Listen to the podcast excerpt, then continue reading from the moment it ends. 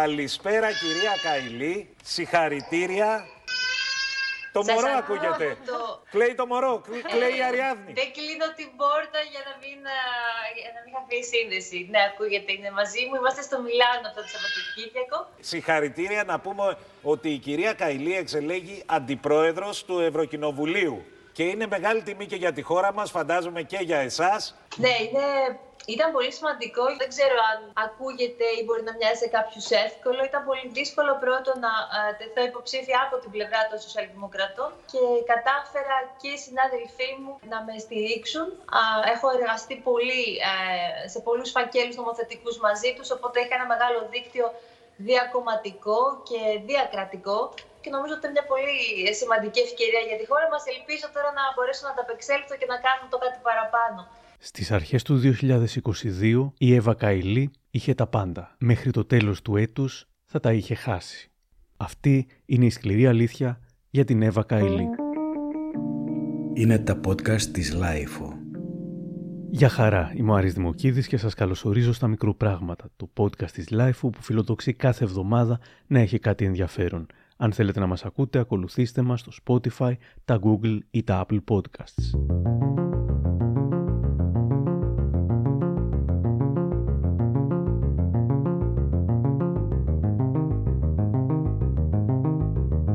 Από όταν πρωτομπήκε στην πολιτική η κυρία Καηλή, πολλοί έλεγαν ότι είχε προστάτες, πάτρονες, που την κατευθύνουν και την ελέγχουν ενίοτε παρασκηνιακά και ιδιωτελώς. Κυρίως έχει αναφερθεί το όνομα του Ευάγγελου Βενιζέλου. Όμως, μιλώντας με ανθρώπους που γνωρίζουν την ίδια και την οικογένειά της, μαθαίνω πως ενδεχομένως ο σπουδαιότερος προστάτης της να ήταν ο ίδιος της ο πατέρας. Αυτός την πήρε από το χέρι και της έμαθε όλα αυτά που ήξερε. Άτομο που γνώριζε για χρόνια και αυτήν και τον πατέρα της μου λέει πως αναγνώρισε σε αυτήν την επιρροή του οικογενειακού συστήματος που την προετοίμασε και τη δασκάλεψε. Ήταν σαν να μιλούσα με τον πατέρα της μερικές φορές, μου λέει. Ο πατέρας της, Αλέξανδρος Καηλής, είναι γνωστό πρόσωπος στη Θεσσαλονίκη, ενταγμένος για πολλά χρόνια στο Πασόκ, πρώτο παλίκαρο του Άκη Τσοχατζόπουλου, που μετά συνεργάστηκε με τον νομάρχη Παναγιώτη Ψωμιάδη της Νέας Δημοκρατίας. Γράφοντας περί χρηματισμού της Εύας Καηλή, ο πρώην Ευρωβουλευτής Μιχάλης Τρεμόπουλος θα έλεγε στην εφημερίδα των συντακτών ότι το μήλο έπεσε κάτω από τη μιλιά. Ξέρουμε πολύ καλά το ρόλο που έχει παίξει ο πατέρας της Εύας Αλέξανδρος Καηλής στη συγκάλυψη των ευθυνών της αδιαφάνειας και της διαπλοκής που υπήρχε στην Ομαρχία Θεσσαλονίκης, λέει ο Τρεμόπουλος. Φαίνεται μάλιστα πως ο πατέρας της Εύας συμμετείχε όχι μόνο στην ηθική ενθάρρυνση της κόρης του για χρηματισμό, αλλά και στη μεταφορά και απόκρυψη του μαύρου χρήματος. Ο Καηλή συντόνιζε εδώ και χρόνια ένα πολυμελές κύκλωμα που εξέδιδε ψευδείς βεβαιώσεις για έργα που δεν έγιναν ποτέ και υπέγραφε συμβάσεις έργου με πρόσωπα που δεν πατούσαν ποτέ στις υπηρεσίες τους. Ο Καηλή επίσης κυνήγησε βασικούς μάρτυρες κατηγορίας του συστήματος Ψωμιάδη. Σύμφωνα με τον Τρεμόπουλο, ήταν ένας ακροδεξιός στα φοιτητικά του χρόνια που πέρασε στην ΕΠΕΝ και κατέληξε στο Πασόκ. Οι γέφυρε του με το σύστημα ψωμιάδη όμως δεν είχαν ιδεολογικό περιεχόμενο. Μετακινήθηκε σε αυτό όταν άρχισαν διάφορες δύσοσμε υποθέσεις. Και παρά τα όσα ακούγονταν, αναβαθμίστηκε σε αναπληρωτή Γενικό Διευθυντή Μεταφορών και Επικοινωνιών και στη θέση αυτή παραμένει μέχρι σήμερα υπό τον Περιφερειάρχη Απόστολο Τζιτζικώστα. Όταν ανέλαβε, ο Τζιτζικώστα είχε πει πως δεν μπορούμε να τον αποπέμψουμε από τη θέση του μέχρι να τελεσιδικήσει η υπόθεσή του. Τώρα, βέβαια, βλέπω ότι έστειλε μια επιστολή σε υπουργεία ζητώντας πληροφορίες για την δικονομική κατάσταση του κυρίου Καηλή για να δει αν θα πρέπει να τον παραπέμψει στο πειθαρχικό. Εδώ ο Μιχάλης Τρεμόπουλος στο κανάλι Flash ο συγκεκριμένος άνθρωπος συντόνιζε ένα πολυμελές και ιδιωτελές κύκλωμα στην Ομαρχία α, Θεσσαλονίκης και στην περιφέρεια Κεντρικής Μακεδονίας, ε, σύστημα αδιαφανές και προσπαθούσε να συγκαλύψει τις ευθύνες και τις διαπλοκές δύσοσμες υποθέσεις που υπήρχαν εκεί στη διάρκεια της ε, θητείας ε, του Παναγιώτη Ψωμιάδη. Όλοι έχουν παραπεμφθεί, κάποιοι μάλλον από αυτούς, για κακούργημα ως καταχραστές του δημοσίου χρήματος. Μιλάμε για ζημία εκατομμυρίων ευρώ. Υπήρχαν και μια σειρά από άλλα τέτοια θέματα. Αυτό όμως μας ενδιαφέρει γιατί μετά από πολλές αναβολές εκδικάζεται στις 19 Ιανουαρίου του 2023 με βασικό μάρτυρα υπεράσπισης στον κύριο Καηλή. Ο ίδιος ο Παναγιώτης Ψωμιάδης θα υποστήριζε ότι τον αναβάθμιζα και τον έκανα διευθυντή γιατί είχε τα προσόντα και την ικανότητα και το συνέχισε ο κύριος Τζικώσας. Από εκεί πέρα δεν είχα κάτι ιδιαίτερο. Ο Αλέξανδρος Καηλής, σύμφωνα με πληροφορίες του αυτοδιοίκηση.gr, έχει καταθέσει έτοιμα συνταξιοδότησης από την περιφέρεια Κεντρικής Μακεδονίας και τις τελευταίες μέρες κάνει αγώνα δρόμου για να βγει το συντομότερο δυνατό η σύνταξή του. Πίσω όμως στην πρώτη επαφή της Καηλή με την πολιτική.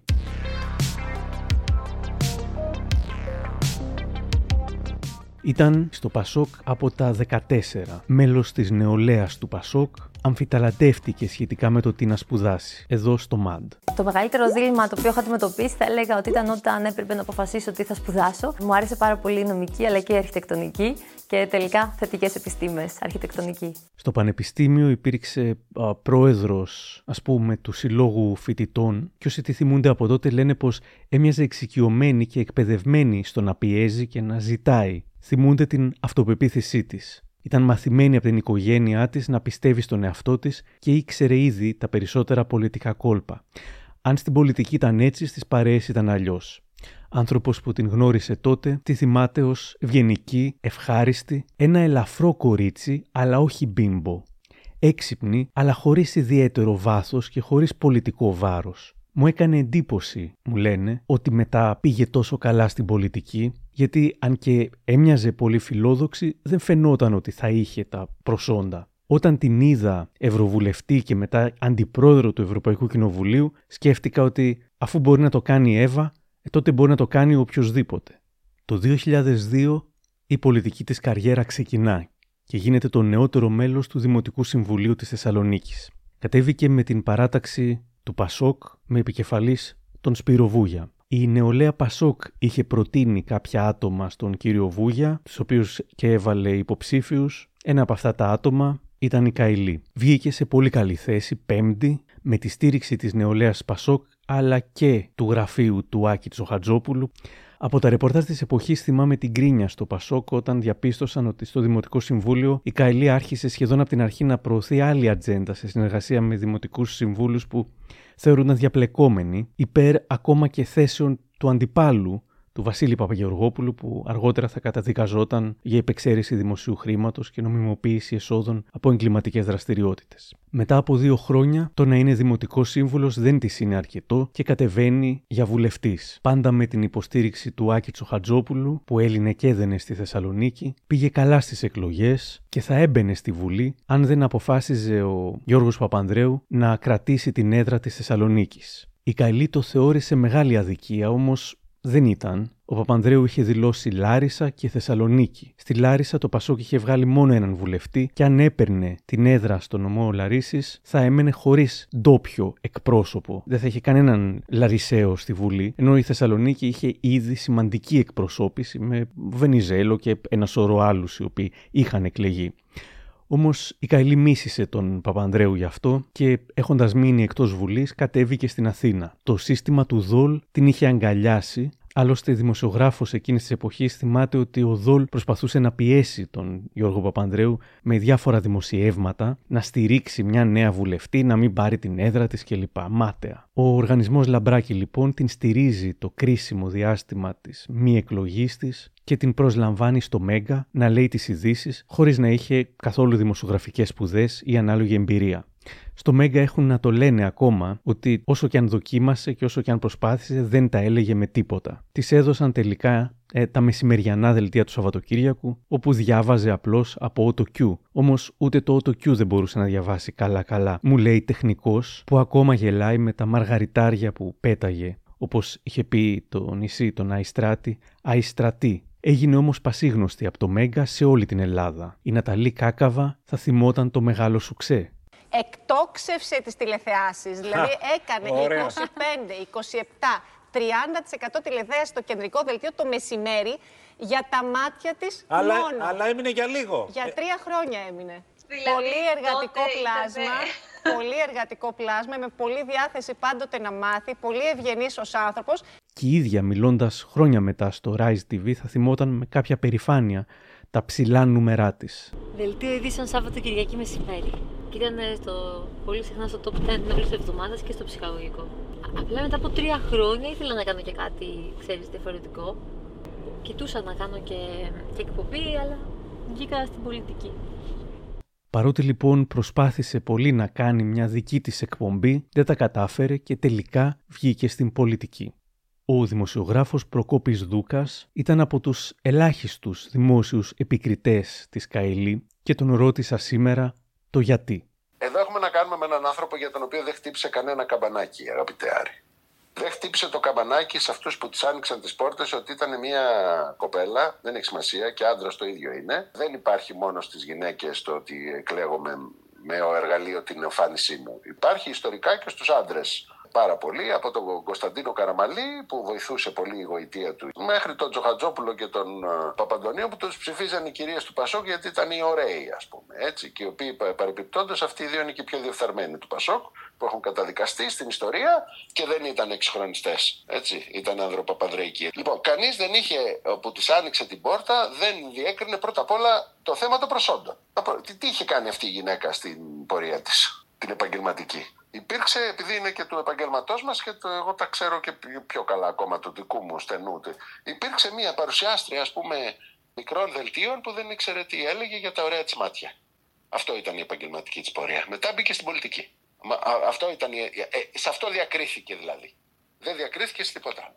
Μετά κανείς δεν διέκρινε τον αριβισμό, το όπου φυσάει ο άνεμος, το αδίστακτον του πράγματος, Κανένας δεν ε, ας πούμε ίδρωσε τ' αυτί, δεν, δεν αναρωτήθηκε από όλους αυτούς τους δημοσιογράφους που της κάνανε αγιογραφίες ότι όλα αυτά στις Βρυξέλλες ήταν αποτέλεσμα ενός πολύ καλού δικτύου δημοσίων σχέσεων και κυκλωμάτων για τα οποία γράφει πολύ ωραία η Βασιλική Σιούτη στη LiFO. Κανένας δεν αναρωτήθηκε πώς αυτή η γυναίκα με εμφανή, με πολιτική ελαφρότητα, χωρίς βάρος πολιτικό, πώς κατάφερε ας πούμε με τι, με όπλο την εμφάνιση. Ναι, αλλά όταν τα λέμε αυτά για κάποιες γυναίκες, επειδή είναι γυναίκες, αρχίζει το παραμυθάκι είστε σεξιστές. Όχι, δεν υπάρχει σεξισμός εδώ. Το ίδιο ισχύει και για τους άντρες. Δεν μπορεί να εκλέγεσαι σε τόσο θέση σοβαρή και να είσαι ένας άφωνος αθλητής, ας πούμε, ο οποίος δεν έχει πει κουβέντα, δεν έχει παράξει πολιτική τίποτα. Και ακόμα και ο αθλητής κάπου διακρίθηκε. Η Καηλή που είχε διακριθεί. Πες μου, πού είχε διακριθεί δηλαδή, για να καταλάβω. Εγώ πιστεύω ότι ο άνθρωπος που μπαίνει στην πολιτική πρέπει να έχει διακριθεί, σε ένα τομέα σοβαρά να έχει διακριθεί. Να έχει ξεχωρίσει δηλαδή. Εγώ δεν βλέπω να έχει ξεχωρίσει αυτή η γυναίκα κάπου. Τη άνοιξαν οι πόρτες απλώς επειδή ήταν ωραίες εμφάνισεις. Αυτό. Ω αντίπαλο δέος, μάλιστα διαβάζω εκ των υστέρων που δεν τα έχω παρακολουθήσει αυτά, στην Έλενα Ράπτη, ας πούμε. Δηλαδή για να ικανοποιηθεί το φιλοθεάμον κοινό της Θεσσαλονίκης, ας πούμε, να έχει μια ωραία γυναίκα στο κοινοβούλιο, ξέρω εγώ, να, να βρήκαμε και. Είναι τώρα λογική αυτή. Είναι νομοθέτες καταρχήν οι εκπροσωποί μας, το καταλαβαίνουμε αυτό. Νομοθετούν για λογαριασμό μας. Εμείς ψηφίζουμε σαν να είναι Eurovision, όλα άκακα. Α, δεν μας αρέσει αυτός, πάμε στο χειρότερο. Η αξιοκρατία είναι λέξη κλειδί για τη δημοκρατία. Πρέπει να είναι οι καλύτεροι αυτοί που μας εκπροσωπούν. Πρόσεξε με να μην παρεξηγηθώ και τους αγρότες πρέπει να τους εκπροσωπεί ο καλύτερος αγρότης. Αξιοκρατία υπάρχει σε όλους τους τομείς της ανθρώπινης δραστηριότητας και σε όλα τα επαγγέλματα. Δεν σημαίνει ότι πρέπει να είναι η ελίτη καλοσπουδαγμένη μόνο στην πολιτική. Η Καηλή βέβαια ήταν πολύ δραστήρια. Αλλά όπως απεδείχθη ήταν δραστήρια πάρα πολύ προς το συμφέρον της και το συμφέρον άλλων και όχι των Ευρωπαίων πολιτών.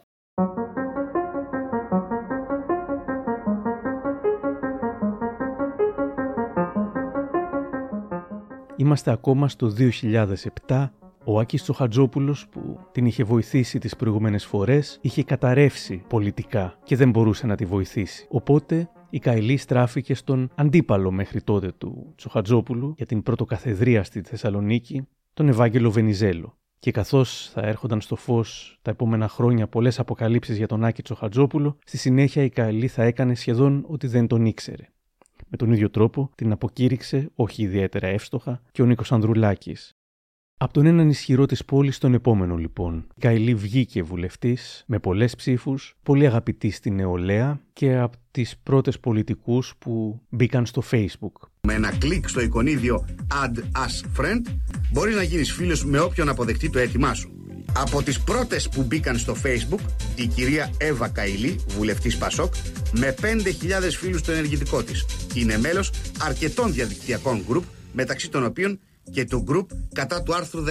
Πρέπει να πούμε ότι είσαι από τους πολιτικούς με τους περισσότερους φίλους. Έχει φρακάρει το ένα Facebook, έχεις κάνει και δεύτερη σελίδα και από ό,τι μου είπες πάει και αυτή να φρακάρει. Και πάμε για την τρίτη. Εντάξει, για μένα είναι πολύ ευχάριστο γιατί έχοντας πάρα πολλούς ανθρώπους που θέλουν να γίνουν φίλοι σου, με κάποιους από αυτούς μιλάς κιόλας και γίνεται μια πολύ ωραία ε, συντροφιά. Για μένα δεν είναι εικονική, είναι και πολύ πραγματική γιατί πάρα πολλά παιδιά τα συναντάω στο δρόμο. Δηλαδή, οπουδήποτε πάω πλέον, θα έχω ένα φίλο από το Facebook. Ναι. Ή όταν γυρίσω στο σπίτι, κάποιος θα με έχει δει κάπου και θα μου έχει στείλει τι εντυπώσει του ή κάποιο σχόλιο ή τι δεν να κάνω. Είναι λίγο σαν reality βέβαια πια η ζωή μας. Το 2008 το Βήμα στήριξε για άλλη μια φορά την Εύα Καηλή στην κόντρα της με τον Νίκο Κοτζιά, ο οποίος δίδασκε στο Πανεπιστήμιο Πυραιός. Ήταν άτυπος σύμβουλος του Γιώργου Παπανδρέου και αργότερα θα γινόταν υπουργός Εξωτερικών στην κυβέρνηση ΣΥΡΙΖΑ ΑΝΕΛ. Η Καηλή παρακολουθούσε ένα μεταπτυχιακό πρόγραμμα, χρωστούσε μαθήματα επιλογής και τη διπλωματική της εργασία, το ένα μάθημα δίδασκε ο κύριος Κοτζιάς, η Καηλή δεν είχε πάει στα μαθήματα, είπε ότι ήταν προεκλογική περίοδος και δεν προλάβαινε και ζήτησε ουσιαστικά να σβηστούν οι απουσίες της. Η πανδώρα του βήματος τα είχε σχολιάσει όλα υπέρ της Καηλή ότι γιατί ο Κοτζιάς ε, στήλωσε τα πόδια, γιατί δεν τις δίνει και αυτός είχε απαντήσει. Μόνο ντροπή νιώθω από το γεγονός ότι η κυρία Καηλή δεν συμμετείχε σε μάθημα, δεν έκανε τις απαραίτητες εργασίες, είχε το απόλυτο σε απουσίες και απαιτεί να περάσει άνευ κάθε γνώσης στο αντικείμενο. Και κατόπιν μου χρεώνει πολιτικό πάθος μέσω μικροπολιτικής στο βήμα. Είναι κρίμα ένας νέος άνθρωπος να προσπαθεί να πάρει με αυτόν τον τρόπο πτυχίο για το οποίο δεν εργάστηκε και μάλιστα όντας βουλευτής του Πασόκ. Να προσπαθεί πρώτα να με εκβιάσει με πρίτανη ακροδεξιό, και μετά μέσω στελεχών της Νέας Δημοκρατίας και στο τέλος μέσω μικροπολιτικών στο βήμα. Ντροπή και πάλι ντροπή. Να τους χαίρεται αυτούς τους εκβιαστές το Πασόκ και ο πρόεδρός του. Η κυρία Καηλή δεν το έβαλε κάτω και ζήτησε με επιστολή που έστειλε προς τον πρίτανη του Πανεπιστημίου να εξεταστεί από Επιτροπή Καθηγητών και όχι από τον κύριο Κοτζιά. Η Γενική Συνέλευση του Τμήματος δέχτηκε την απαλλαγή της και εξετάστηκε και έτσι πήρε τελικά πτυχίο. Πολλά ακούστηκαν τότε για το χαρακτήρα της και τον τρόπο με τον οποίο είχε απαιτήσει να γίνει το δικό της, αλλά και την υποστήριξη που έλαβε από το βήμα και τους πολιτικούς υποστηρικτές της. Η κυρία Καηλή νίκησε τον κύριο Κοτζιά σε εκείνη την αντιπαράθεση, όμως η εκδίκηση θα ήταν ένα πιάτο που τρώγεται κρύο και έχει ενδιαφέρον τι δήλωσε ο κύριος Κοτζιάς, μαθαίνοντας τη σύλληψή της. Στη συνέχεια. Το 2009 έσκησε και πάλι, βγήκε βουλευτής, αν και άτομο που είχε δουλέψει για την καμπάνια της θυμάται πως είχε αρκετά προβλήματα με συνυποψήφιές της, ειδικά αν ήταν και κάπως εμφανίσιμες. Λέγεται πως είχε ζητήσει από τον Όμιλο Λαμπράκη να στιγματίσει κόβοντας τους ψήφους άλλα άτομα που θεωρούσε ότι στόχευαν στο ίδιο target group ψηφοφόρων. Στη Βουλή ήταν στην ομάδα 30 βουλευτών που στήριζαν τον Βενιζέλο και υπονόμευαν τον Γιώργο Παπανδρέου. Το 2011, παραλίγο να ρίξει την κυβέρνηση Παπανδρέου, άτομα του Βενιζέλου με προτεργάτησα την Καηλή ουσιαστικά εκβίαζαν εκλεγμένο πρωθυπουργό με 45% ότι δεν θα του έδιναν ψήφο εμπιστοσύνης εκτός αν έφευγε από την πρωθυπουργία. Νίκο,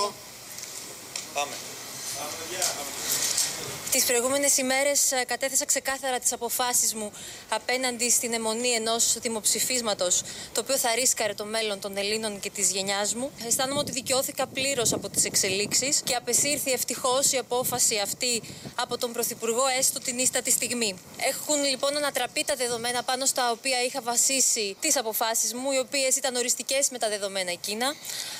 Ξέρω πως το επικοινωνιακό παιχνίδι και η προσπάθεια δημιουργίας εντυπώσεων θα επιχειρηθεί ε, και στη συνέχεια και θα είναι δύσκολη. Ε, δέχθηκα ήδη μια απίστευτη επίθεση.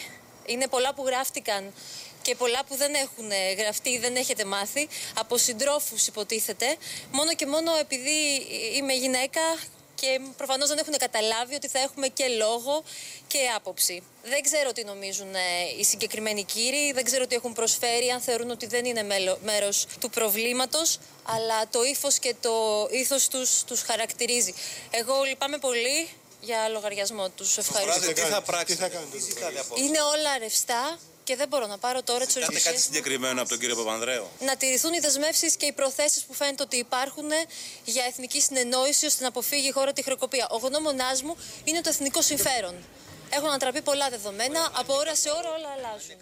Τότε όντως είχε ακούσει άσχημα σχόλια. Χρόνια μετά, μιλώντας στη Δώρα Αναγνωστοπούλου, θα έλεγε Έχεις βιώσει μια ιστορία σεξισμού ή παρενόχλησης; Όχι μία, πολλές. Ήταν και ο υπουργός τότε ο Ξινίδης και ο Καστανίδης, οι οποίοι με πολύ απαξιωτικό και άσχημο τρόπο, αγένεια θα πω ήταν ε, κατά ένα μέρος, απευθύνθηκαν σε μένα. Ο ένας μίλησε για καλτσοδέτε, λέξεις που εγώ δεν χρησιμοποιώ έτσι και αλλιώς. Και ο Καστανίδης τότε, ο οποίος θεωρούσε ότι εντάξει, μωρέ, δεν είναι και ε, ογκόλυθο τώρα της πολιτικής σκηνής, καθώς φυσικά οι ογκόλυθοι, οι οποίοι δεν άφησαν και τίποτα πίσω τους κατ' εμέ, θεωρούσαν ότι θα έπρεπε να μπορούν να απευθύνονται με αυτόν τον τρόπο σε μία συνάδελφο, χωρίς πολιτική επιχειρηματολογία. Αν εγώ έχω δημόσιο λόγο και ρόλο και δεν απαντήσω και αυτοί συνεχίσουν να βρίσκονται σε αυτές τις θέσεις αναπολόγητοι, τότε το παράδειγμα που δίνουμε στα κορίτσια τα οποία δεν έχουν την ίδια δυνατότητα είναι να σιωπήσουν και να το αποδεχτούν και να συνεχίσει να επαναλαμβάνεται αυτή η συμπεριφορά και αυτά τα στερεότυπα. Τώρα, αυτό που της είχε πει ο Χάρης Καστανίδης, δεν είμαι σίγουρος ότι θα θεωρούνταν σεξιστικό ακόμα και με τα σημερινά δεδομένα. Θα ξανασυναντήσουμε τον κύριο Καστανίδη στη συνέχεια.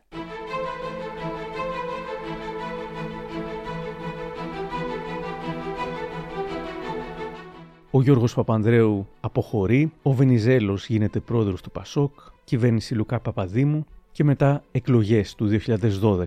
Αυτή τη φορά βγήκε πρώτη σε σταυρούς στη Θεσσαλονίκη. Όμως η ιστορία επαναλήφθηκε καθώς ο Ευάγγελος Βενιζέλος δεν είχε τη δυνατότητα να πάρει κάποια άλλη έδρα, οπότε αναγκαστικά πήρε την έδρα της Θεσσαλονίκης. Αλλά λέγεται πως της χρήσωσε το χάπι με διάφορους τρόπους. Θα την βόλευε κάπου.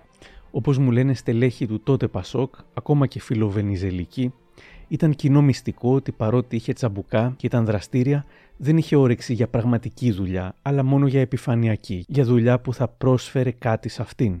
Έζησε στην Αθήνα και ασχολήθηκε με την προσωπική της δικτύωση μέχρι που όντως ο κύριος Βενιζέλος την βόλεψε σε εισαγωγικά ως εκπρόσωπο τύπου του κόμματος και στη συνέχεια στην Ευρωβουλή. Πριν από αυτά όμως την έβαλε πρόεδρο του Κέντρου Ερευνών για Θέματα Ισότητας. Μετά τη σύλληψή της, η δημοσιογράφος Σοφία Μαντιλάρα ε, κατήγγειλε διάφορα πράγματα με ανάρτησή της. Εδώ κάποια αποσπάσματα από συνέντευξή της στην πρωινή εκπομπή της Κατερίνας Καινούριου. Μίλησε λοιπόν αποκλειστικά εδώ σε εμάς, στη Σούπερ Κατερίνα. Μιλήσαμε μαζί, θα την ευχαριστήσω.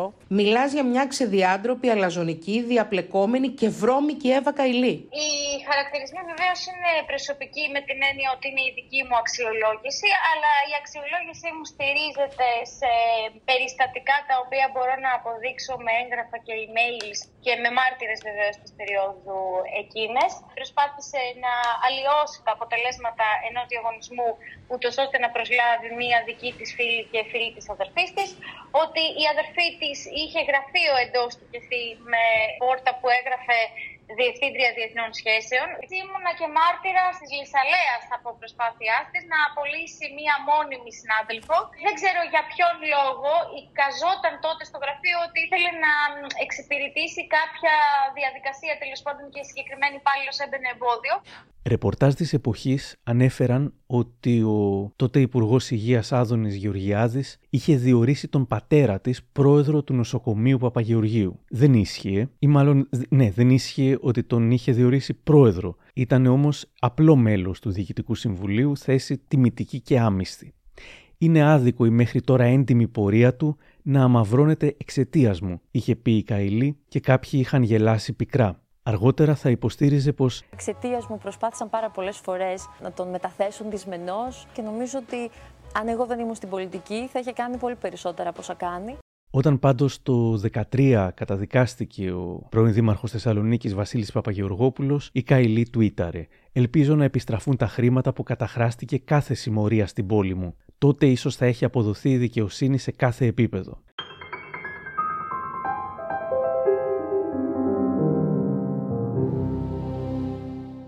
Την ίδια περίοδο συζητιέται πολύ η φιλική της σχέση με τον Ιβάν Σαββίδη, ιδιοκτήτη του ΠΑΟ και όχι μόνο. Σύμφωνα με την Εσπρέσο, είναι μία από τους σωματοφύλακες του Ιβάν Σαββίδη και η πρώτη δημόσια εμφάνισή τους έγινε στο στάδιο Καραϊσκάκη, αν και η κυρία Καηλή είχε αρνηθεί δημοσίως ότι συνεργάζονται. Και από τότε, αν και δεν ανακοινώθηκε ποτέ, παίζει ενεργό ρόλο στις επαφές του με την τοπική κοινωνία. Πολύ κυκλοφόρησε μετά τη σύλληψή της μια φωτογραφία στα μπουζούκια με τον κύριο Σαβίδη, αλλά και μια φωτογραφία με τον Βασίλη Μιλιώνη της Ένεργα, αλλά και φωτογραφίες της από την Μύκονο. Εκτός των άλλων ήταν και σε μια συναυλία του Ρουβά που εν μέσω χρεοκοπίας και τεράστιας κρίσης κάποιοι έπαιζαν αστακοπόλεμο και έκαναν μπουγέλα με τριλίτρες βότκες.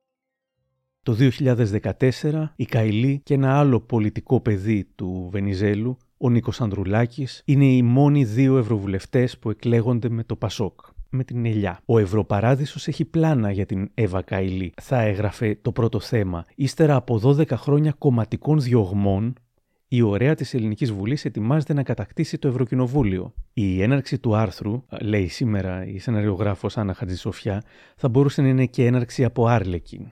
Με τον αέρα της νικήτριας ω υποψήφια που συγκέντρωσε τις περισσότερες ψήφους, η Εύα Καηλή μπαίνει την προηγούμενη Τρίτη στο smart της, ανοίγει τα παράθυρα, βάζει στη διαπασόν το αγαπημένο της κομμάτι Don't You Worry Child και τραγουδά δυνατά το στίχο. Ο παράδεισος έχει πλάνα για σένα.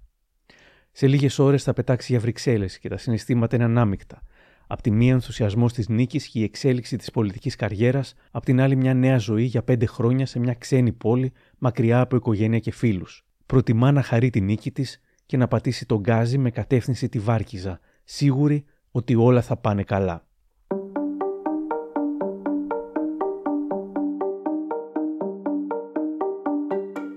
Στις αρχές Ιανουαρίου του 2015 έχουν προκηρυχθεί εκλογές και ο Γιώργος Παπανδρέου έχει φτιάξει το δικό του κόμμα, το ΚΙΔΙΣΟ. Η Εύα Καηλή είναι εκπρόσωπος τύπου του ΠΑΣΟΚ. πολλά και καλή χρονιά.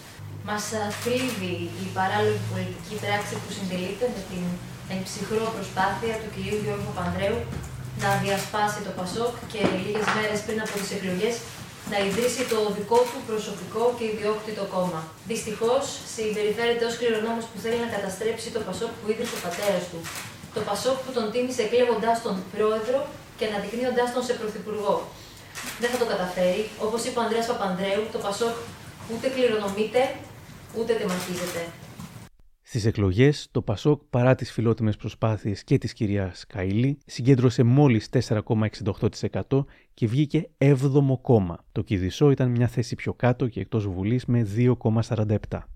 Από την αρχή σχεδόν της θητείας της στην Ευρωβουλή, μου λέει δημοσιογράφος που καλύπτει το ευρωπαϊκό ρεπορτάζ, βοούσε ο τόπος για τις συνεργασίες που έκανε με τους λομπίστες, οι οποίες δεν έμοιαζαν πάντα να είναι τελείως τυπικές. Και γιατί δεν λέγατε κάτι, την ρωτάω. Όποιος τολμούσε να πει κάτι, κατηγορούνταν για σεξισμό, μου λέει.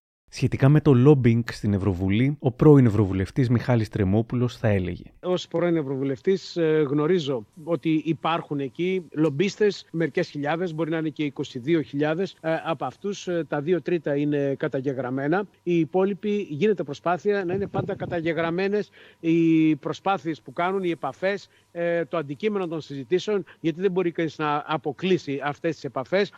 Μέσα σε αυτούς μπορεί να είναι ένα συνδικάτο, μπορεί να είναι η Green μπορεί να είναι οποιοδήποτε. Υπάρχουν όμως και προσπάθειες που δεν περνάνε από αυτό το φίλτρο. Δεν αρκούν τα cool λόγια. Πρέπει να έχεις και ηθικές αντιστάσεις, να αντέχεις την πίεση συμφερόντων. Η ίδια μπορεί να μην είχε ξεχωριστή ευφυΐα. Αυτό μου λένε θα αποδεικνυόταν και από το ότι έβαλε τον εαυτό της και το παιδί της σε κίνδυνο πολύ αργότερα. Ήταν όμως εξοικειωμένη με τον κινησμό και τον τρόπο με τον οποίο θα μπορούσε να διεκδικήσει τον κάθε στόχο που έβαζε με κάθε μέσο. Και σε έναν ανδροκρατούμενο κόσμο είχε πλέον εκτήματα. Η εμφάνισή σου θεωρούσε βοήθησε ή όχι; Όσο με βοήθησε, τόσο με δυσκόλεψε. Σε δυσκόλεψε. Θεωρώ ότι και τα δύο. Ο καθένας από εμάς είναι το άθροισμα όλων αυτών που, που προσπαθεί να κάνει και είναι, δεν είναι μόνο η εμφάνισή του, είναι και η δουλειά που έχει ρίξει. Στην πολιτική, ακόμα και αν ξεκινάς για να σώσεις τον κόσμο, στην πορεία γίνεσαι πιο κοινικός, πιο σκληρός. Η εξουσία διαφθείρει και τον πιο καλοκάγαθο, πόσο μάλλον κάποιον που προέρχεται από αμφιλεγόμενο περιβάλλον με αμφιλεγόμενους συμμάχους. Στο τέλος υπάρχει κίνδυνος να ξεχάσεις γιατί ξεκίνησες, μου λέει μία πρώην πολιτικός. Υποστηρίζεις το κόμμα σου και κοιτάς πώς θα ξαναβγείς για να είσαι στα κέντρα εξουσίας και να ωφεληθείς. Η απληστία είναι ό,τι χειρότερο. Σε οδηγεί κάπου που δεν υπάρχει γυρισμός. Θέλεις κι άλλα κι άλλα. Και ενώ η Καηλή έπαιρνε έναν παχυλό μισθό από το Ευρωκοινοβούλιο και διάφορα επιδόματα, έκανε και αυτή τη δήλωση. Τι κάνετε, δίνετε επιδόματα επιδόματα στους τεμπέληδες. Αυτό κάνετε. Επιδόματα στους τεμπέληδες. Και έχετε καταφέρει είναι τεμπέληδες αυτοί που παίρνουν το κοινωνικό εισόδημα αλληλεγγύης. Είναι τεμπέληδες αυτοί. Σας είπα τι κάνετε. Δίνετε Αυτοί που δεν είχαν πρόσβαση στην υγεία. Οι 2,5 εκατομμύρια ανασφάλιστοι επειδή ήταν εξαιτίας της ανεργία. είναι, δεν κατάλαβα. Σε άλλη εμφάνιση έδωσε διευκρινήσεις. Οι Έλληνες έχουν μια αξιοπρέπεια η οποία δεν εξαγοράζεται με επιδόματα. Άρα, αυτή τη στιγμή τι κάνουμε, ξεπουλάμε πόλη και Ελλάδα. Επενδύσεις για ανάπτυξη έχουμε δει, δεν έχουμε δει. Γιατί δεν έχουμε δει, Γιατί κάθε μέρα που περνάει στο γεμί, εκεί που καταγράφονται νέες επιχειρήσεις, κλείνουν επιχειρήσεις. Άρα, τι κάνουμε, δίνουμε επιδόματα. Σε ποιους δίνουμε επιδόματα, σε τύπους σαν τον Καρανίκα, οι οποίοι είναι τεμπέληδες, οι οποίοι φυτοζωούν χωρίς να θέλουν να εργαστούν και εκεί που έχουμε μικρομεσαίες επιχειρήσεις, αντί να τις στηρίξουμε, τις έχουμε πνίξει στην υπερφορολόγηση. Τα επιδόματα είναι για τους τεμπέληδες. Ναι, για τους σοσιαλιστές είναι οι σακούλες σκουπιδιών με λεφτά, θα σχολίαζε δεικτικά αργότερα ο τραγουδοποιός Στάθης Δρογώσης. Ενδιαφέρουσες αναρτήσεις στο Instagram της Καηλή από εκείνη την εποχή. Κάτι πουλάκια που λένε μην απολογείσαι ποτέ για αυτό που είσαι. Και η μεγαλύτερη απόλαυση στη ζωή είναι να κάνεις αυτό που οι άλλοι σου λένε ότι δεν μπορείς να κάνεις. Και το έκανε και το 19 όταν η Φόφη Γεννηματά, πρόεδρος πλέον του Κινάλ Πασόκ, ζήτησε από την Καηλή να κατέβει δήμαρχο στη Θεσσαλονίκη. Όμως εισέπραξε την άρνηση της Καηλή που δεν ήθελε με τίποτα να αφήσει την Ευρωβουλή για μια λιγότερο λαμπερή θέση, γεμάτη προβλήματα και δυσκολίες. Η γεννηματά αναγκάστηκε να της κάνει το χατήρι. Η Καηλή είναι και πάλι υποψήφια για την Ευρωβουλή. Στέλνει μάλιστα και μήνυμα σε αυτές τις ε, ευρωεκλογές είναι σημαντικό να στηρίξουμε χρήσιμους ανθρώπους. Σχεδόν 150.000 στήριξαν την uh, ίδια.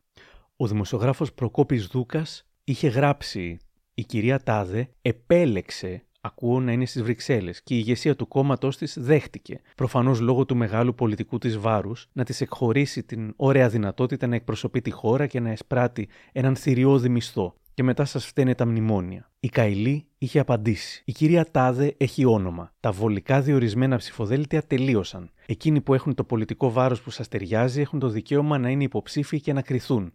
Λυπάμαι που με στοχοποιείτε με επιχειρηματολογία πεζοδρομίου. Δεν χρησιμοποίησα καμία φρασιολογία πεζοδρομίου και καμία στοχοποίηση δεν επιδίωξα. Αντιθέτως, της απάντησε ο Προκόπης Δούκας. Έχετε δικαίωμα να κριθείτε, αλλά ακριβώς και υποχρέωση να δεχτείτε κριτική, και μάλιστα αυστηρή ως εκπρόσωπος του λαού. Τον ρωτάω σήμερα σχετικά. Εγώ είχα λοιπόν ενοχληθεί, ενοχληθεί. Έκανε ένα σχόλιο βασικά το 2018. Δεν, δεν ήθελα να συγκρουστώ, γι' αυτό και δεν αναφέρθηκα. Το, ήταν αμένσιωτο που λένε οι, οι χρήστες των social media. Να δεν αναφερόμουν ευθέως αυτοί, αλλά το ε, αντέδρασαν δε πάρα πολύ σοβαροί άνθρωποι. Τι κακό σχόλιο είναι αυτό, κομπλεξικό. Το και είναι μια επιτυχημένη και δεν ξέρεις εσύ από τα των Βρυξελών και διάφορα τέτοια. Πώς τολμάω και κάνω ένα τόσο μικρό πρεπέ σχόλιο και το οποίο φοβάμαι ότι τώρα δικαιώθηκα απολύτως και το επιχείρημά της, γιατί αντιπαρατεθήκαμε και της εξήγησα ακριβώς αφού ήθελα να αντιπαρατεθούμε τι εννοώ, το επιχείρημά της ήταν τελειώσαν οι εποχές της λίστας και τώρα όποιος έχει πολιτικό βάρος που νομίζετε εσείς, σα αντιπαρατεθεί και ας κρυθεί. Δεν είναι έτσι. Λυπάμαι. Γιατί αυτός που έχει πολιτικό βάρος, ο χρήσιμος ευρωβουλευτής, έχει μειονέκτημα απέναντι σε ένα εκλογικό σώμα που λέει Α, ποια είναι η ωραία τύψα, ποιος είναι ο ωραίος τύπος, Ποιος είναι ο που τον ξέρω από την τηλεόραση, Γιατί είμαστε ανώριμο εκλογικό σώμα. Και όσο πάει, πιο ανώριμο. Ναι, αλλά στο τέλος δεν θα έχουμε δημοκρατία εξ αυτού. Δεν πάνε οι αξιόλογοι. Ναι, αλλά πρέπει κάπως να βρούμε έναν τρόπο να πάνε άξιοι άνθρωποι στην πολιτική. Και με καλλιέργεια και ήθος και έρμα. Εντάξει, πάντα θα πηγαίνουν arriviste στην πολιτική. Δεν μπορείς να το, να το αποκλείσεις. Αυτό είναι ουτοπικό. Αλλά τουλάχιστον κάποια κριτήρια. Ρώτησε ένας τέλεχος ε, παλιό σήμερα. Λέω καλά δεν βλέπατε ρε παιδί μου. Ε, μου λέει εντάξει κοίταξε να δεις τον αριβισμό της τον βλέπαμε, τον ξέραμε όλοι.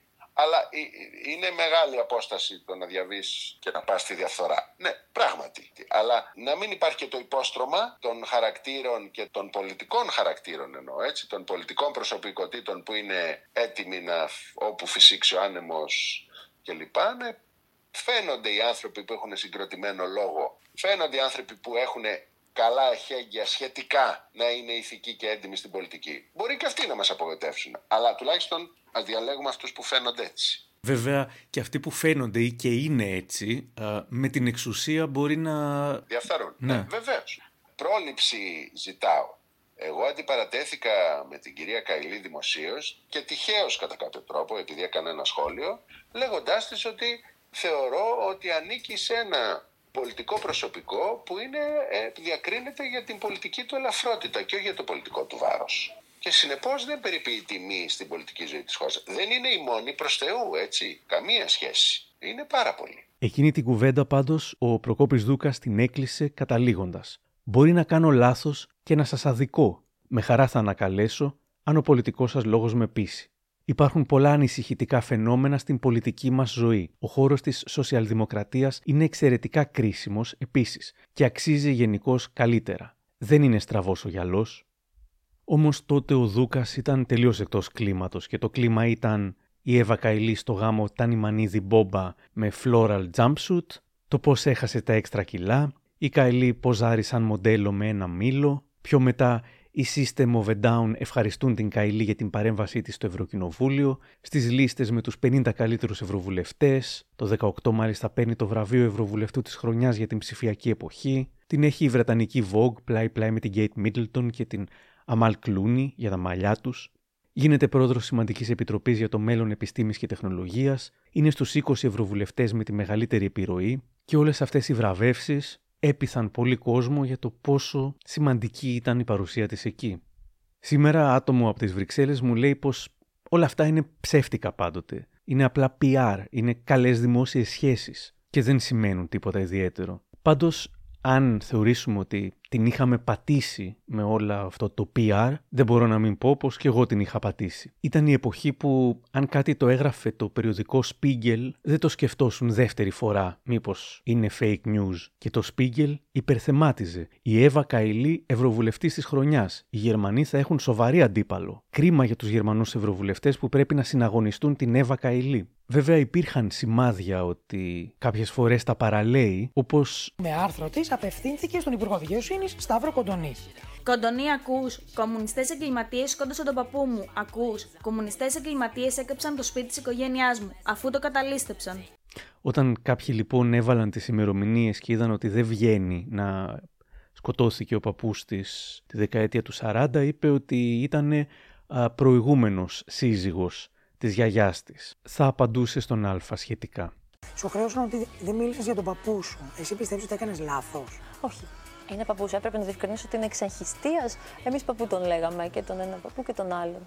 Από το 19 και μετά συνέχισε να έχει επαφές με λομπίστες και ως σοσιαλδημοκράτησα ήταν περιζήτητη. Συνήθως σε θέματα συμφερόντων αυτοί που έχουν αντιρρήσεις είναι αυτοί στους οποίους εστιάζουν οι λομπίστες, ώστε να κάμψουν αυτές τις αντιρρήσεις. Και οι σοσιαλδημοκράτες είναι ή το παίζουν κάποιοι ανθρωπιστές, υπέρ των δικαιωμάτων, οικολόγοι, κάτι πρέπει να τους δώσεις για να παρακάμψεις τις υποτιθέμενες ηθικές αντιστάσεις τους. Φυσικά δεν είναι μόνο στους σοσιαλδημοκράτες που μπορεί να υπάρχουν ε, άνθρωποι που κάνουν δουλειές με τα λόμπι και ένα από τα προβλήματα είναι ότι στην Ελλάδα δεν γίνεται έλεγχος στα περιουσιακά στοιχεία των βουλευτών ούτε των ευρωβουλευτών. Η κυρία Καηλή δεν είχε ελεγχθεί ποτέ από την Οικονομική Επιτροπή της Βουλής, ενώ με το που έσκασε το σκάνδαλο εύκολα βρέθηκε το ότι είχε αγοράσει κοψοχρονιά σπίτι και κτήματα στην Πάρο κλπ. Ούτε και οι άλλοι βέβαια έχουν ελεγχθεί. Λένε πόσα έχουν, αλλά ποτέ δεν λένε από πού τα έχουν.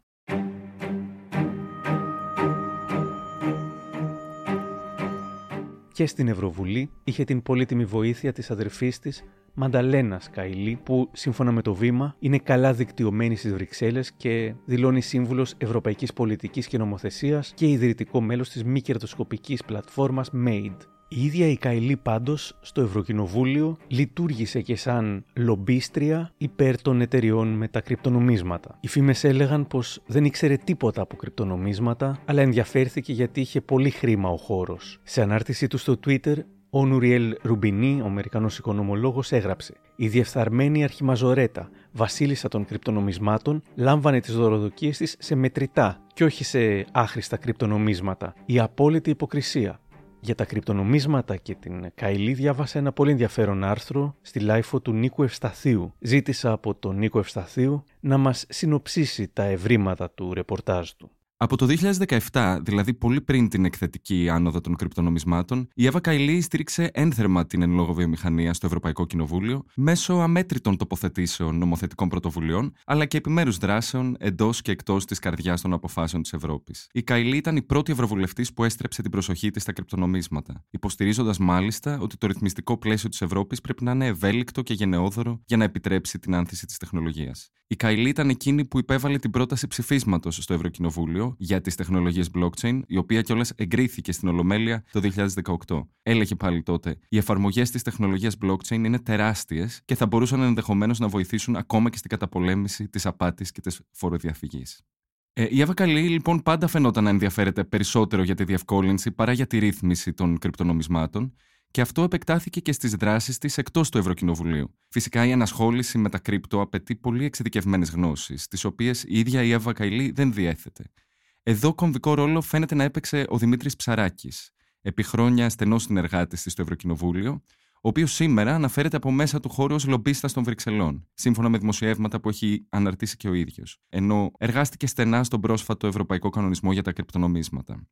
Για να δείξω την σχέση της Εύα Καηλή με τα κρυπτονομίσματα όταν δεν βρισκόταν σε κάποιο προγραμματισμένο πλαίσιο, αξίζει να μοιραστώ μια βιωματική εμπειρία. Το 2018, σε μια συνάντηση που είχαμε στα πλαίσια του Οικονομικού Φόρουμ των Δελφών, είχα ρωτήσει την Ευρωβουλευτή με ποιο τρόπο μπορούμε να εκλαϊκεύσουμε την τεχνολογία blockchain και να εξηγήσουμε τις δυνατότητές της στον απλό πολίτη και στις μικρομεσαίες επιχειρήσεις που, όπως υποστήριζε η ίδια, μπορούσαν να υποφεληθούν από την αποκεντρωμένη χρηματοδότηση μου είχε απαντήσει το εξής. Δεν χρειάζεται απαραίτητα να τις καταλάβει ο κόσμος. Τα κρυπτονομίσματα είναι κάπως σαν τον καιρό. Μπορείς να απολαμβάνεις όλα τα ωφέλη τους χωρίς να ξέρεις αναλυτικά τη διαδικασία που βρίσκεται από πίσω.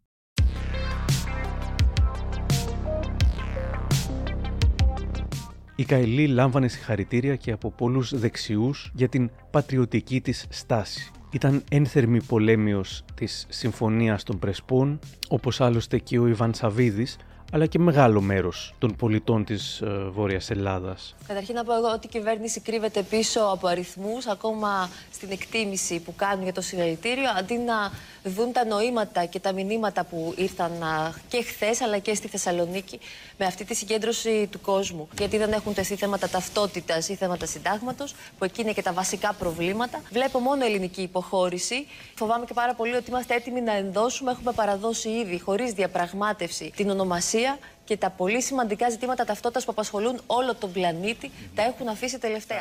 Σε όσους την κατηγορούσαν και την έλεγαν ακροδεξιά που πήγε στο συλλαλητήριο, θα θύμιζε τα λόγια του Ανδρέα Παπανδρέου. Δεν εκχωρούμε το όνομα Μακεδονία ή παραγωγά του. Και θα είχε δίκιο αν δεν είχαμε την υποψία πως απλώς τάιζε πατριωτικό σανό λόγω του κοινού της στη Θεσσαλονίκη και κοροϊδεύε και τους αγνούς πατριώτες ενδέχεται να τους δούλευε, όπως κάνουν οι περισσότεροι πατριδοκάπηλοι. Ας πούμε το γεγονός ότι θα έκανε διαφήμιση για το Κατάρ, που είναι ο νούμερο ένα υποστηρικτής της Τουρκίας, ε, πώς γίνεται να είσαι τόσο πατριώτης και τόσο υπέρ ενός μεγάλου εχθρού της πατρίδας; Και επίσης, πώς γίνεται να το παίζεις υπέρ των ανθρωπίνων δικαιωμάτων και δημοκράτης και να στηρίζεις ένα αντιδημοκρατικό σύστημα όπου τα ανθρώπινα δικαιώματα καταπατούνται βάναυσα; Πάντως, ούσα τόσο στοχοπροσιλωμένη, μου λέει η παλιότερη φίλη της, όσο ήταν στην πολιτική την ένοιαζαν μόνο οι δεσμοί οι πολιτικοί που θα της πρόσφεραν κάτι. Δυσκολευόταν να συνδεθεί πραγματικά συναισθηματικά και να κάνει μακροχρόνιες ρομαντικές σχέσεις. Η τελευταία της που θυμάται ήταν πριν καν εμπλακεί με την πολιτική και την εξουσία. Μέχρι που γνώρισε τον Φραντσέσκο Τζόρτζι,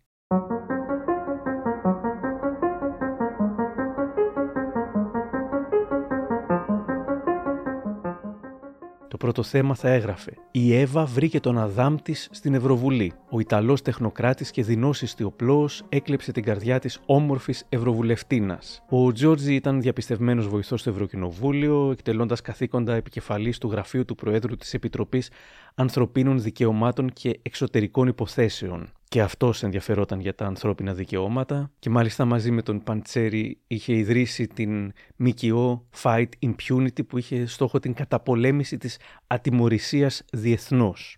Ε, και, και αναμφίβολα αυτό είδε και ο Φραντζέσκο ο Ιταλός και εγωιτεύτηκε, έτσι δεν είναι Εύα; Κοιτάξτε, έχει πάρα πολύ ωραίες κοπέλες Ιταλίδες. Νομίζω ότι αυτό που ταιριάξαμε περισσότερο ήταν ότι ε, ε, αγαπάμε και οι δύο την πολιτική και μπορούμε και μαθαίνουμε ο ένας τον άλλο πράγματα, οπότε καταφέραμε και μέσα στην, στην πανδημία να βρούμε μια ευκαιρία να φτιάξουμε μια οικογένεια με τη μικρή μας τώρα την Αριάδνη. Ναι, είναι πολύ χαρούμενη. Ε, ένα χαρούμενο παιδί, πολύ γλυκό και τώρα έχει αρχίσει να μας χαιρετάει, να στέλνει φυλάκια, οπότε περνάμε νομίζω την πιο όμορφη περίοδο της, της δικής της ζωής, να ανακαλύπτει κάθε μέρα κάτι καινούριο. Κάθε μέρα είναι ένα διαφορετικό πλάσμα. Ε, έχουμε καταφέρει μέσα από κάτι τόσο δύσκολο να, να βρούμε έτσι τη, τη χαρά, τη δική μας. Κατά βάθος, δεν αποκλείεται στο πρόσωπο του Φραντσέσκο Τζόρζι να βρει και επιτέλους η Καηλή κάποιον σαν τον πατέρα της. Καταφερτζή, μέσα στα συστήματα, με υψηλούς γνωστούς, τολμηρό. Τώρα ήταν που δεν σκέφτεται με τίποτα να φύγει από την Ευρωβουλή. Εδώ φέτος στην TV100. Σας έλειψε η Θεσσαλονίκη, θα σας έχουμε στη Θεσσαλονίκη ή θα παραμείνετε στις Βρυξέλλες; Έχοντας αναλάβει μια τέτοια τιμή από τους συναδέλφους μου, α, που πάρα πολλοί εξ αυτών, περισσότεροι από το 60% στήριξαν να είμαι αντιπρόεδρος, νομίζω ότι έχω μια δυνατότητα πια να επηρεάζω πολύ την, α, τις πολιτικές του Ευρωκοινοβουλίου και θα ήταν κρίμα να το αφήσω για να, ε, σε λίγους μήνες για να προχωρήσω σε κάτι στην εθνική πολιτική σκηνή όπου υπάρχουν εξαιρετικά στελέχη τα οποία θα πρέπει και αυτά να αναδειχθούν και να έχουν μια ευκαιρία Πήρα την απάντησή μου. Σας ευχαριστώ πάρα πολύ. Έχω μια σημαντική αυτή τη στιγμή αποστολή. Φάνηκε πως κάτι πήγαινε στραβά όταν με θέρμη υπερασπίστηκε το Κατάρ λίγες μέρες πριν ξεκινήσει το Μουντιάλ. ILO said that Qatar is a front runner in labor rights, abolishing kafala and reducing minimum wage, despite the challenges that even European companies are denying to enforce these laws. Still, some here are calling to discriminate them. They bully them and they accuse everyone that talks to them or engages of corruption. Και ο Μάκης Παπασημακόπουλος στο Κόντρα και την Νατάσα Γιάμαλη θα σχολίαζε. Δεν είναι η πρώτη φορά που πιάνεται η κυρία Καηλή να λέει κάτι το οποίο δεν ισχύει ακριβώς. Είπε ότι όποιος μιλάει στους Καταριανούς τον κατηγορούν για διαφθορά. Να την ενημερώσει κάποιος ότι οι μόνοι που κατηγορούνται για διαφθορά είναι τα μέλη της FIFA που έχουν αποδειχτεί ότι έχουν λάβει χρήματα α, για να δώσουν το Μουντιάλ στο Κατάρ. Σύντομα, και αυτό έμοιαζε με αυτοεκπληρούμενη προφητεία της Καϊλή, τα μέλη της FIFA δεν θα ήταν τα μόνα που θα κατηγορούνταν για διαφθορά. Η Καηλή όμως αδιαφορούσε. Πλέον ένιωθε αίτητη. Και καθώς θα γινόταν όλο και πιο πετυχημένη με τα βραβεία, την αντιπροεδρία κλπ., έμοιαζε να λέει: Να, δείτε όλοι εσείς που με αμφισβητήσατε, που με είπατε καλτσοδέτα, που είπατε ότι δεν έχω πολιτικό βάθος. Εγώ έσκησα. σω ένιωθε πως είχε πάρει τελικά την εκδίκησή της, όμως η ιστορία δεν είχε τελειώσει ακόμα. Δεν είχε λήξει με την θριαμβευτική δικαίωσή της που τόσο επιθυμούσε. Λοιπόν, έραγδε εξελίξεις γύρω από το θρίλερ, γύρω από το πρόσωπο της Εύα Καηλή, του σύζυγου της οποίας έχει συλληφθεί και η ίδια ανακρίνεται σε αστυνομικό τμήμα των Βρυξελών, ύποπτη για θέματα διαφθοράς. Είναι πολύ βαρύ το κλίμα στο Πασόκ τις τελευταίες ώρες και όπως μαθαίνουμε, αποφασίζεται η διαγραφή της κυρίας Καηλή από το Πασόκ με απόφαση του Προέδρου, του κυρίου Νίκου Αδουλάκη, μετά τις τελευταίες εξελίξεις. Κάποτε το MAD την είχε ρωτήσει. Το αγαπημένο μου τραγούδι. Θα έλεγα ότι μου αρέσει πολύ. Είναι το Καλημέρα Ελλάδα. Καλημέρα Ελλάδα. Δεν θυμάμαι, όχι το θυμάμαι για να το τραγουδήσω. θυμάμαι ποιος σου μιλάει, ο Νίβος, σωστά. Κύριε Υπουργή, κύριε Βουλευτέ, ελάτε μια βόλτα μέχρι τη Βαρβάκιο, κατέβα στο λιμάνι, μίλα στους εργάτες σου. Πάρε την ευθύνη μια φορά πάνω στις πλάτες σου. Αυτό ήταν το αγαπημένο μου τραγούδι και έχω βάλει στίχους σε ομιλία μου στη Βουλή. Όμως στη συγκεκριμένη περίπτωση την ευθύνη δεν την πήρε στις πλάτες της η κυρία Βουλευτής, αλλά ο σύντροφός της. Μπορεί όντως να μην φταίει σε τίποτα και να φταίει μόνο αυτός, όμως το ηθικό πλεονέκτημα μοιάζει να έχει χαθεί, τουλάχιστον στα μάτια του περισσότερου κόσμου. Οι παλιές δηλώσεις της περί ακούγονται σήμερα ηρωνικές. Θεωρώ ότι έχει ανέβει πάρα πολύ το ζήτημα της ηθικής στην πολιτική, η ηθική. Ε, αισθάνομαι ότι ο κόσμος ε, αντιλαμβάνεται πως αυτοί που έμειναν ναι. το πιστεύουν πάρα πολύ, έχουν μια ιδεολογία παραπάνω ή έχουν και μια ηθική τέλος πάντων που δεν διαπραγματεύεται για τις θέσεις. Θεωρώ ότι έχει ανέβει πάρα πολύ το ζήτημα της ηθικής στην πολιτική, η ηθική, η ηθική. Σε γελιογραφία του, ο σχητσογράφος Ανδρέας Πετρουλάκης θα την έβαζε να λέει στο Βέλγο ανακριτή «Δεν το έκανα για τα λεφτά, ο παππούς μου ήταν Καταριανός. Ένα δημοφιλές αστείο ήταν ότι η Εύα Καηλή ήταν η μοναδική πολιτικός που τα άρπαξε από άλλη χώρα και δεν έφαγε λεφτά των Ελλήνων. άξια, παράδειγμα προς μίμηση, λευτεριά στην Εύα μας. Ενώ τα κανάλια ξεκίνησαν τα αποκλειστικά. Τι λέει στο T-Live η πεθερά της αδελφής της Εύας Καηλή. Ήταν ένα μεγάλο αποκλειστικό. Και ο Σπύρος Βουγιουκλάκης τα σχολίαζε.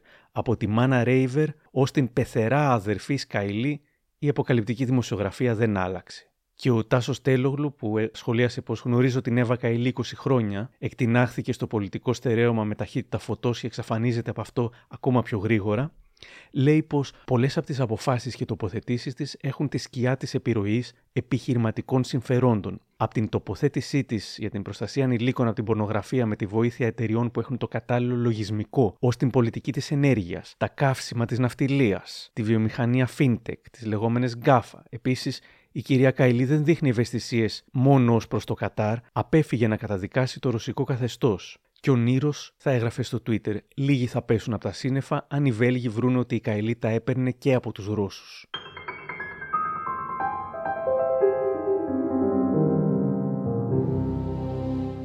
Θυμάστε σχεδόν 15 χρόνια νωρίτερα την κόντρα της με τον καθηγητή τότε, Νίκο Κοτζιά. Μετά τη σύλληψή της, ο κύριος Κοτζιάς τα έγραφε. Μια του κλέφτη με ίντριγες και κομπίνες. Δύο του κλέφτη με εκβιασμούς και ψέματα. Τρεις και φαρμακεροί με λάδι εξωτερικού. Όλα εδώ πληρώνονται. Και ο Χάρης Καστανίδης από το βήμα της Βουλής. Υπάρχουν δύο κατηγορίες πολιτικών στελεχών. Αυτά τα οποία ζουν για το πολιτικό κόμμα τους και αυτά τα οποία ζουν από το πολιτικό κόμμα τους. Η ευθύνη των ηγεσιών είναι ότι αν δεν υποστηρίζουν τουλάχιστον ανέχονται αυτούς που ζουν από τα πολιτικά κόμματα και εκπληκτοί τεθλιμμένοι τους διαγράφουν όταν παραβιάζουν με ατιμωτικές πράξεις τον όρκο τους. Αυτό να μην ξανασυμβεί.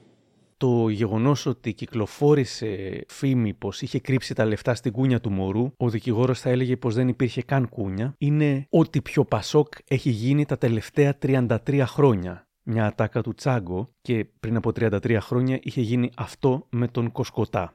Ήταν τα γενέθλια του γιού μου και του είχαμε αγοράσει και κάποια παιχνίδια και έφερε η γυναίκα μου εκεί πέρα δύο-τρία κουτιά, δηλαδή κάποια κουτιά από παιχνίδια και ένα άλλο κουτί από pampers. Και δοκιμάσαμε που χωράνε καλύτερα για να τα βάλουμε και τα βάλαμε σε ένα από αυτά τα κουτιά, το οποίο και το μετέφερε ο κύριος Γρυλάκης ε, επάνω στην ε, κρεβατοκάμαρά μου. Υπήρξαν και θεωρία συνωμοσίας. Δυστυχώς, μία από αυτές ε, κυκλοφόρησε και ο τραγουδοποιός Δήμος Μούτσι ότι έφτιαχνε ταμείο με 35 εκατομμύρια ευρώ για να εξαγοραστούν Έλληνες βουλευτές τη βραδιά των εκλογών για να σχηματιστεί κυβέρνηση για οργανωμένο σχέδιο εκτροπής του πολιτεύματος. Μια πληροφορία που δήθεν προκύπτει, λέει, από μαγνητοφωνημένες συνομιλίες που κατέχει η Μοσάντ. Λίγοι πάντως ήταν αυτοί που υποστήριξαν την Εύα Καηλή και την πιθανότητα αθωότητάς της. Ας πούμε θυμάμαι μόνο την Ελεύθερη Ώρα, την εφημερίδα, η οποία είχε μια άλλη θεωρία συνωμοσίας. «Θυσία η Εύα στα σαγόνια ευρωμασόνων. Ούρσουλα, Μπουρλά και Σβάμπ τέλειωσαν την Καϊλή». Και επίσης το Μακεδονικό Κόμμα, πρώτη φορά το ακούω, έχει σλόγκαν «Το σπαθί της Ελλάδος», δημοσίευσε στην Ελεύθερη Ώρα το άρθρο «Γιατί στεκόμαστε στο πλευρό της Εύας». Και μέσα σε όλα, ο πρώην υφυπουργός των ΣΥΡΙΖΑ και ΑΝΕΛ, Παύλος Χαϊκάλης, νυν αστρολόγος, ανέλυσε τον αστρολογικό χάρτη της Εύας Καϊλή, προβλέποντας βάσανα και περιορισμούς. Φοβερή πρόβλεψη, τη στιγμή που η Καϊλή ήδη ζούσε βάσανα και περιορισμούς. Είναι στη φυλακή. Είπε επίσης, έχει παρασυρθεί λόγω γενέθλιας έκλειψης δεν νομίζω πως χρειάζεται να πω πόσο απαράδεκτο είναι το να δικαιολογούνται έτσι εμέσως άνθρωποι επειδή παρασύρθηκαν λόγω των φαινομένων των αστεριών.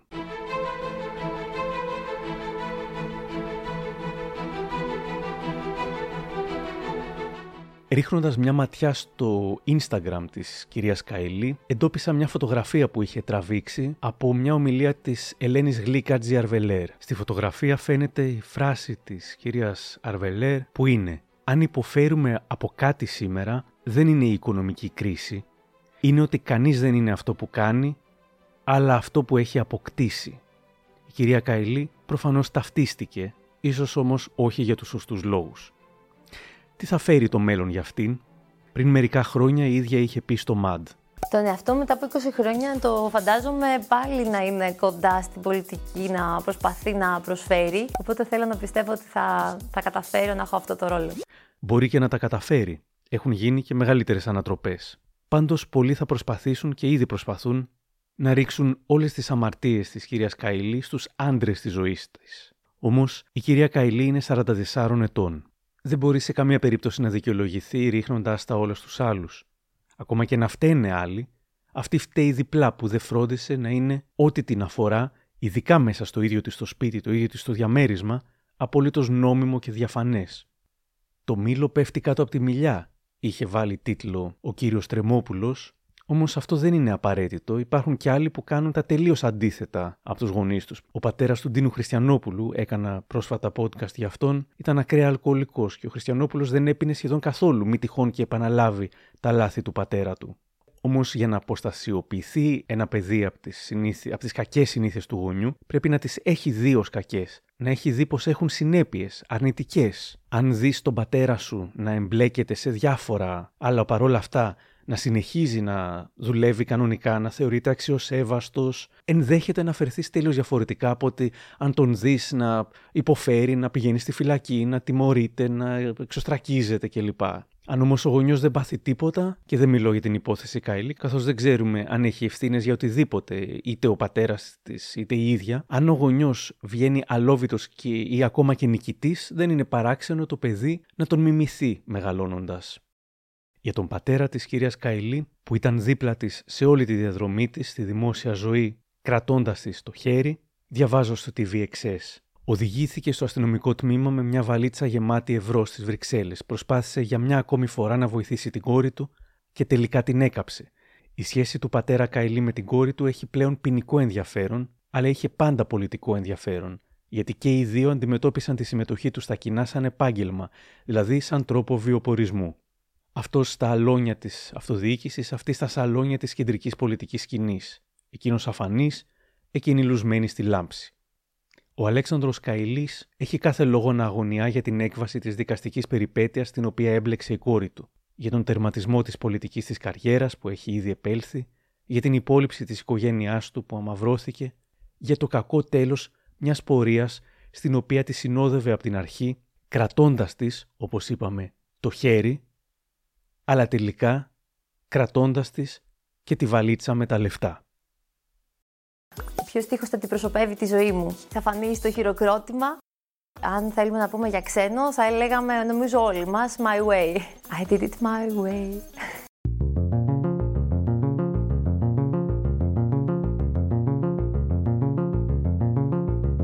Κάπου εδώ τελειώσαμε. Και αν θέλετε να μας ακούτε, ακολουθήστε μας στο Spotify, τα Apple ή τα Google Podcasts. Για χαρά.